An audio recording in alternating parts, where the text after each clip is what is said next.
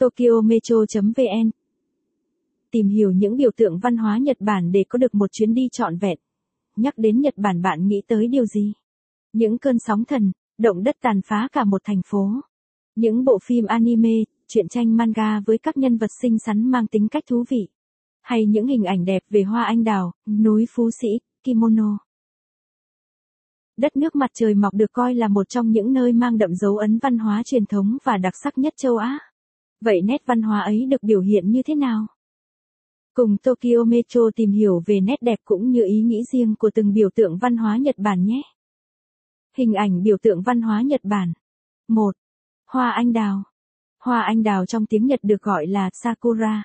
Loài hoa này trong trái tim con người Nhật Bản tượng trưng cho tuổi thanh xuân ngắn ngủi nhưng vô cùng đẹp đẽ. Bởi lẽ tuổi đời của hoa anh đào không được dài chỉ một cơn gió thoảng qua cũng đủ để cánh hoa nhẹ nhàng lìa cành, chính vì thế nó vẫn còn tươi khi rụng xuống, nở rồi tàn chẳng khác nào tuổi thanh xuân tràn đầy nhiệt huyết dần qua đi.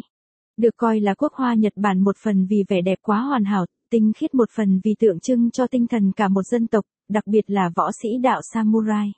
Hình ảnh hoa anh đào lìa cành khiến người ta thường liên tưởng đến sự hy sinh cao đẹp của võ sĩ đạo. Mặc dù sớm tàn nhưng lại chết đi với vẻ nhẹ nhàng, thanh thản và cũng không kém phần thiêng liêng, oai dũng. 2.